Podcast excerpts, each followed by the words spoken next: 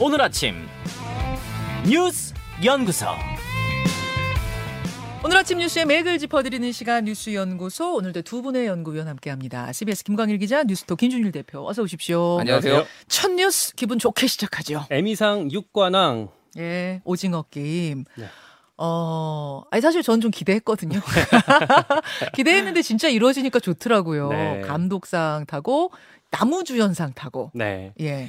에미상이 뭐냐? 이게 방송의 오스카로 불립니다. 이제 뭐 영화의 오스카, 그 음악의 그래미가 있다면 방송의 이제 에미상인데 그렇죠. 미국 지상파 4대 방송국이 매년 이렇게 돌아가면서 생중계를 해요. 그러니까 음. 우리로 치면 연말에 이제 방송국 시상식 하잖아요. 예, 예. 각사를 다 합쳐서 한 번에 하는 정도의 그 정도 그렇죠. 권위라고 그렇죠. 보면 될 것 같은데 이게 완전 미국 국내상이거든요. 사실은 미국의 완전 국내상이다 보니까 우리는 이거는 뭐, 뭐 생각도 못했던 상 아니에요? 네, 그러니까 외국인한테는 그 아카데미 시상식보다도 더 장벽이 높았던 상이에요. 그렇죠. 미국 텔레비전에 나와야 되는 거니까 네. 방송이. 여기에 그래서 영어가 아닌 그 한국말로 된 컨텐츠가 상을 받았던 게 이제 의미가 있다고 볼 수가 있겠고 예, 예. 신기록이 많습니다. 그래서 음. 어, 애초에 비영어권 드라마가 이렇게 후보에 오른 것도 74년 에미상 역사상 이번 오징어 게임이 처음입니다. 네. 당연히 이제 수상한 건 역시 처음이고요. 황동혁 감독이 감독상, 이정재 배우가 남우주연상 받- 받았고 음. 이렇게 아시아 배우가 남우주연상을 차지한 것도 처음입니다. 그렇죠. 어, 이게 열흘 전에 이유미 씨가 이제 여우, 여우 단역상을 받았었거든요. 네. 그 스탭들이 프로덕션 디자인상, 시각 효과상, 스턴트 퍼포먼스상을 받았습니다. 그렇게 합쳐서 육관왕인 거예요. 네, 넷플릭스 덕- 넷플릭스의 덕이 컸는데 아무래도 이제 넷플릭스가 투자를 하고 또 미국 내에서 상영했기 때문에 애초에 출품 자격이 생겼어요. 아까 제가 말씀드렸다시피 미국의 그, 그러니까 저 TV 채널을 통해서 그게 방송이 돼야 되는데 넷플릭스를 통해서 방송이 될 수 있었기 때문에 그러니까 OTT도 그 시상 대상에 들어갔기 때문에 가능했던 거죠. 네. 다만 자체적으로 이제 K-팝뿐만 아니라 K 컨텐츠도 이제 어, 세계 무대에서 이렇게 먹힌다라는 걸 입증하게 됐고 뭐 기생충 영화에 이어서 비영어권 컨텐츠가 앞으로 어, 어떤 전환점이 마련됐다 이런 평가들이 나오고 있습니다. K-팝, K-드라마, K-영화 이제 뭐 세 개 분야를 다 섞어냈다 이런 얘기를 할 만한 것 같아요, 김준일 대표.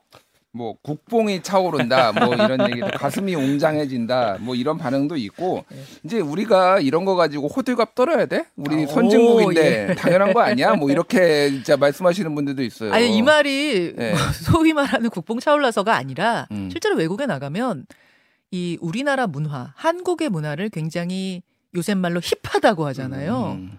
굉장히 힙한 아 굉장히 뭔가 있어 보이는 듯한 선망의 대상 이렇게 외국인들이 생각한다고 해요. 그러니까요. 예, 그래서 이제 뭐 기생충이 저, 저도 수상한 거는 굉장히 기쁜데 네. 더 이상 놀랍진 않다. 음. 왜냐하면 이미 뭐 기생충이나 뭐 미나리 그리고 뭐 이제 BTS에서 받은 충격만큼은 다가오지 않아요. 저한테도 솔직히. 그래서 이제 정말 이제 문화가 차고 넘치는구나. 너무 이게 문화가 이게 어떤 임계점을 넘어서 다른 데로 이제 흘러나가는구나 이런 거는 뭐 많이 느낄 수가 있고 김광희 기자 얘기했지만 OTT 덕이 굉장히 컸죠. 그렇죠. OTT가 아니었으면은 일반적으로 미국에서는 외국 드라마 같은 경우에는 자막 없이 나가는 경우가 굉장히 많대요. 아, 그러니까 특정 케이블 채널, 아하. 특정 케이블 채널. 왜냐면 뭐 우리나라도 태국 드라마 우리가 TV에서 봅니까? 예를 들면은 그렇죠. 그러니까 이제 안 보는 거잖아요. 네. 그러면은 특정 유료 방송에 자막 없이 왜냐면 그 나라 사람만 보니까 자막이 음. 필요 없는 거예요. 그 외국인들을 위한 서비스 정도였던 예, 예, 예. 것이 그러니까.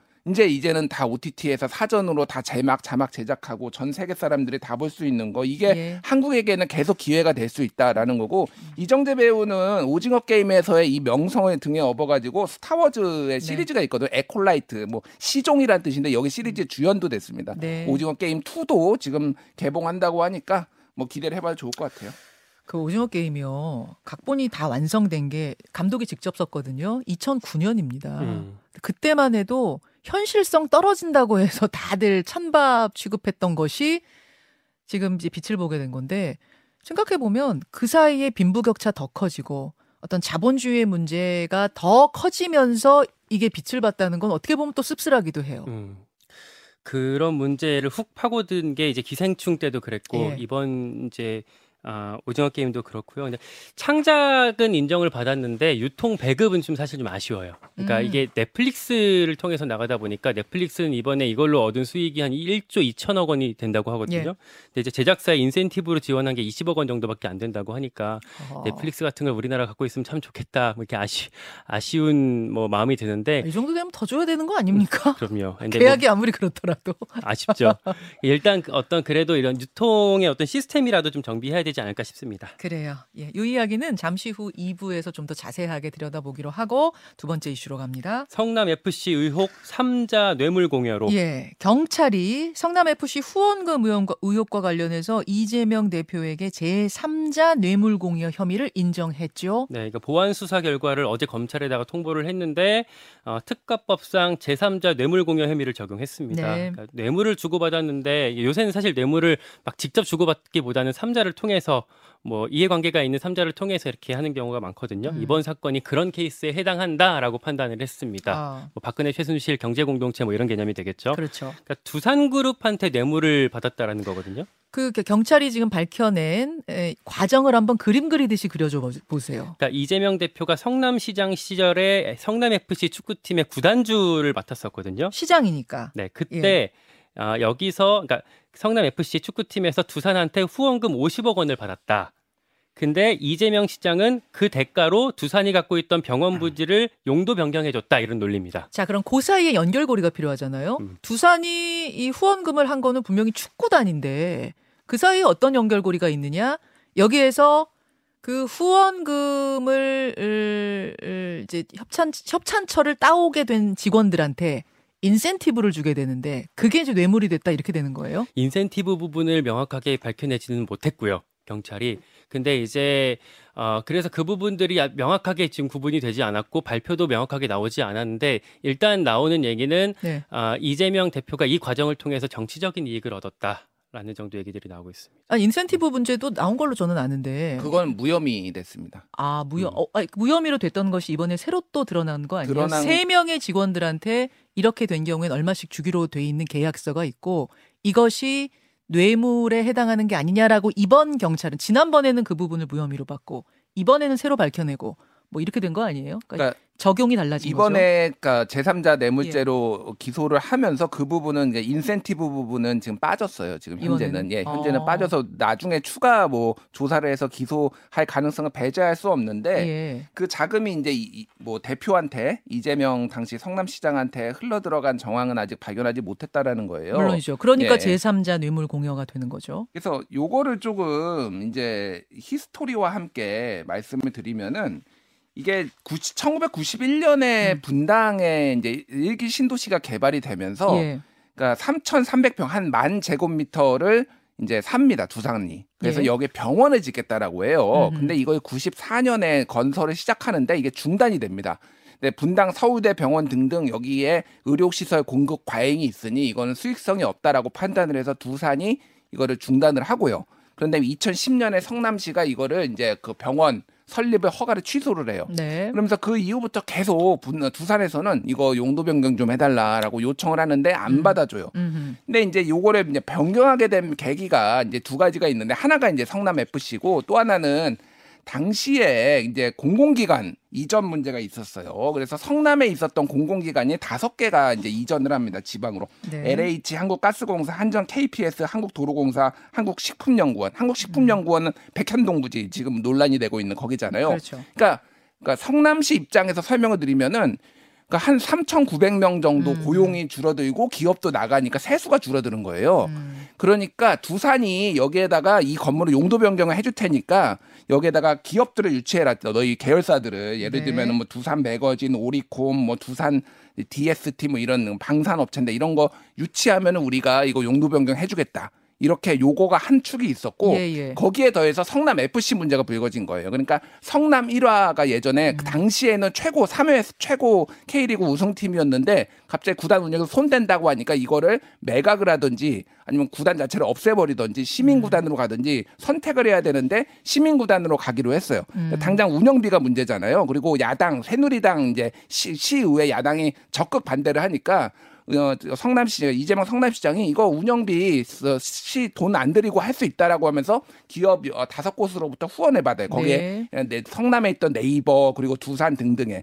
근데 여기에서 이제 용도 변경을 해주면서 55억을 3년 동안 이제 두산으로 또 받은 게 요게 이제 대가성이 있는 거 아니냐 한마디로 음. 얘기하면은 왜냐하면은 1991년에 70억 원이었거든요. 이 땅이 지금 1조 원이 됐습니다. 음. 100배가 이상 뛰었어요. 네. 그러면 이게 과도하게 혜택을 준 거 아니냐라는 거고 또 하나는 기부 체납이 14.5%를 기부 체납을 받기로 했는데 55억을 받으면서 그걸 10%로 낮춰줬어요. 네, 네. 그러니까 그 용적률 상향해주고 그러니까 이게 이제 대가성이 있느냐 요거 요거 부분을 이제 보는 거예요. 자, 근데 거기에 다 계약서상으로 지금 있는 거고 그 정당한 후원이었다 이런 주장이었던 거잖아요. 네. 계속 그런 주장을 하고 있는 건데 그럼 그 사이에 연결고리를 뭘로 볼 것이냐? 그러니까 요 이게 부분인데. 이게 이제 법리적으로 좀 논란이 있는 거예요. 그래서 제3자 뇌물이란 거는 뭐냐면은 부정한 청탁이 있어야 돼요. 예. 그러면 그 공무원이 부정한 청탁을 받아서 제3자에게 이익을 몰아주는 게 음. 부- 제3자 뇌물공여죄거든요. 이게 이제 그 최서원 씨, 구 최순실 씨의 미르재단 예. 이게 이거거든요. 그러니까 삼, 뭐 삼성 등등 기업으로부터 부정한 청탁을 박근혜 대통령이 받고 그거를 K 스포츠 재단에 뭐 미르 재단에 몰아주고 돈을 요게 이제 제3자 뇌물죄가 된 거거든요. 그러니까 뇌물은 미르 재단이 받고 특혜는 이제 음. 박근혜 전 대통령이 주고 뭐 이런 주고 거잖아요. 뭐 그런 예. 그러면은 여기에 이제